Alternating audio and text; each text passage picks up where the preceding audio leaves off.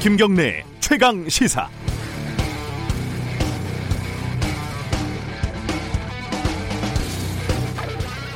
요즘 채널 A하고 검찰의 유착 의혹이라고 할까요? 뭐 기자 협박 사건이라고 할까요? 뭐 시끄럽습니다.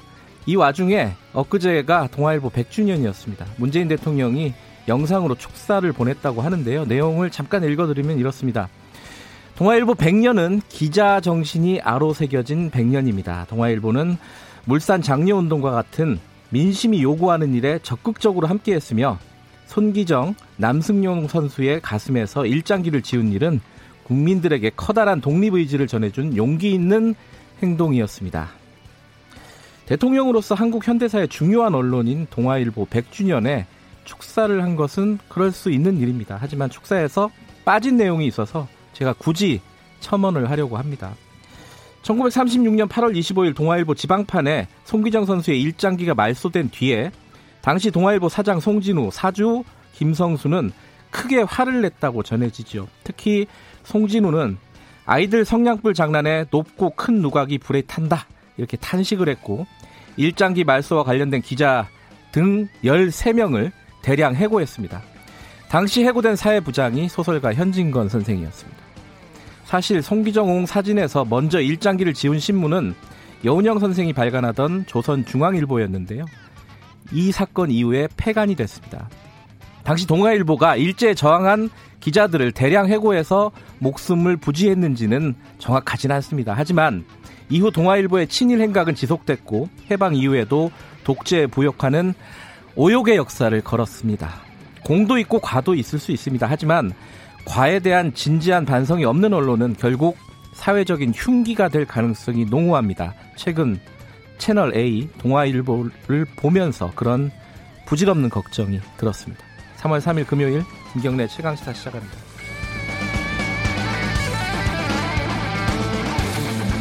김경래 최강 시사는 유튜브 열려 있습니다. 샵 9730으로 문자 보내주시면 저희가 공유하겠습니다. 짧은 문자는 50원, 긴 문자는 100원입니다. 스마트폰 애플리케이션 콩 이용하시면 무료로 참여하실 수 있습니다. 자, 오늘 금요일 주요 뉴스 브리핑 시작하겠습니다. 고발 뉴스 민동기 기자 나와 있습니다. 안녕하세요. 안녕하십니까. 어, 이게 뭐 됐다 안 됐다 그래요. 그 방위비 분담금 협상 이게 트럼프 대통령이 마지막에 틀었다는 거예요, 지금? 지금 그렇게 보도가 되고 있습니다. 네. 폼페이오 장관하고 마크 에스퍼 미 국방장관이 백악관을 찾아가지고요. 네. 이 트럼프 대통령에게 잠정안을 보고했는데 재가하지 않았다고 합니다. 음. 그 주한미군 사령관도 어제 자신의 트위터에 김치국 마시다. 이런 문구를 또 retweet을 아, 했더라고요. 한국어를 잘하네요. 이분은. 그렇습니다. 그러니까 잠정 타결 가능성이 좀 나, 거론이 되니까 네. 좀 이걸 겨냥한 것이다라는 분석이 나오고 있는데요. 네. 강경화 외교부 장관과 폼페이오 미 국무장관이 직접 통화를 해서 담판을 시도를 했는데 진전을 내지 못했다고 합니다. 네. 근데 대략 뭐 10% 이상 인상토록 하는 그런 방안하고요. 네. 유효 기간을 5년으로 한다는 데는 합의를 한 것으로 보이는데 네. 5년간 상승률을 어떻게 설정을 할 것인가 이걸 두고 좀 조율이 필요해 보입니다. 아, 이게 뭐뭐 대, 막판 협상이 거의 잠정 타결됐다는 소식까지 전해드렸는데 네. 아, 지금 어떻게 될지 아직은 모르겠네요. 그렇습니다. 어, 이낙연 지금 후보죠. 종로 후보가 지금 선대위원장이기도 하고 종부세 완화를 언급을 했습니다. 방송기자클럽 초청 토론회에서 얘기를 했는데요. 예. 1가구 1주택 실수요자가 다른 소득은 없는데 종부세를 중과하는 것은 큰 고통을 준다면서 좀 현실을 감안한 고려가 필요하다 이런 얘기를 했습니다. 네. 종부세 완화를 사실상 공론화했는데요. 지금 더불어민주당 일부 후보들 같은 경우는 1가구 1주택자의 종부세 부담을 경감하겠다. 이렇게 지금 얘기를 하고 있거든요. 네. 그러니까 민주당이 향후 부동산 정책을 좀 변화하는 것 아니냐 이런 예상이 나오고 있습니다. 근데 이게 지금 정부 기조와는 역행하는 네, 다른 얘기예요. 네. 그래서 지금 중도층 표심을 붙잡기 위해서 이런 공약을 좀 어, 내걸고 있는 것 같은데 정부 정책에 대한 신뢰도라든가 일관성을 떨어뜨릴 수 있기 때문에 부정적 영향을, 영향을 줄 수도 있다 이런 우려도 나오고 있습니다. 지금 코로나 19 때문에 자영업자들 굉장히 힘들지 않습니까? 네. 근데 이 자기는 임대료를 혜택을 받고 대기업이 네. 어떤 그 임대인들에게는 또 어, 자리 혜택을 안 주고 뭐 이런 일이 벌어지고 있다면서요? 신세계 그룹인데요. 예. 최근 정부로부터 공항 면세점과 같은 공공기관 임대료 할인 혜택을 받았거든요. 음. 근데 자기 계열사가 운영권을 가진 강남 그 코엑스몰 있잖아요. 네. 여기 입점한 업체들의 임대료는 할인을 안 해줬다고 합니다. 근데 실제 그 코로나 사태로 네. 상반기 모든 전시회가 취소가 돼가지고요. 그 코엑스몰의 카페, 레스토랑 수백 개 업체들이 심각하게 경영난을 겪고 있거든요. 예. 근데 본인들은 지금 정부로부터 임대료 할인을 받지 않았습니까? 네. 근데 3월과 4월 임대료를 3개월 정도 납부 유예하는 아, 나중에 내라. 그렇습니다. 예. 그렇게 방침을 발표를 했는데 입점 업체들은 아니 지금 감당할 매출을 내지 못하고 있는 상황인데 두 달치 임대료를 석 달 뒤에 낼 수 있는 그런 여력이 어디 있느냐 네. 이렇게 지금 불만을 토로를 하고 있습니다. 자기는 혜택 받고 남한테는 혜택을 안 주는 거 이건 조금 약간 놀부심보 아닌가요? 이중적이죠. 예. 네.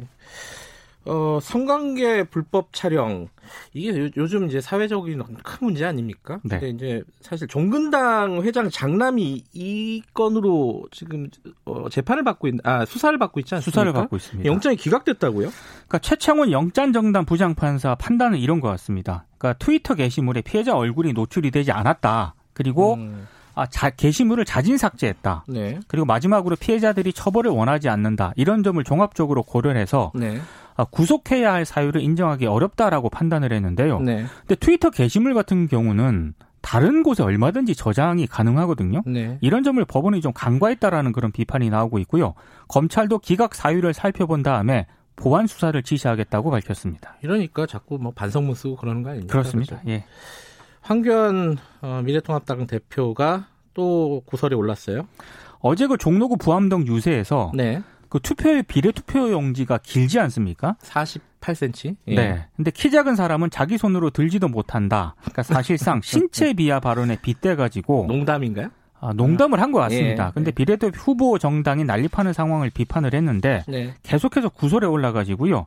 어, 김종인 그 총괄선대위원장하고 비공개 만찬 회동을 가졌다고 하거든요. 네. 형식상으로는 선거 전략을 논의하기 위한 자리다라고 얘기를 했는데 네. 아, 김종인 위원장이 황교안 대표에게 말실수 주의를 당부했을 것이다라는 관측도 나오고 있습니다. 아, 그 확인된 건 아니고요. 확인된 건 아니고 언론들이 이렇게 관측을 하고 있더라고요. 어, 키 작은 사람의 한 사람으로서 굉장한 분노를 느끼지 않을 수가 없습니다. 자, 여기까지 듣죠.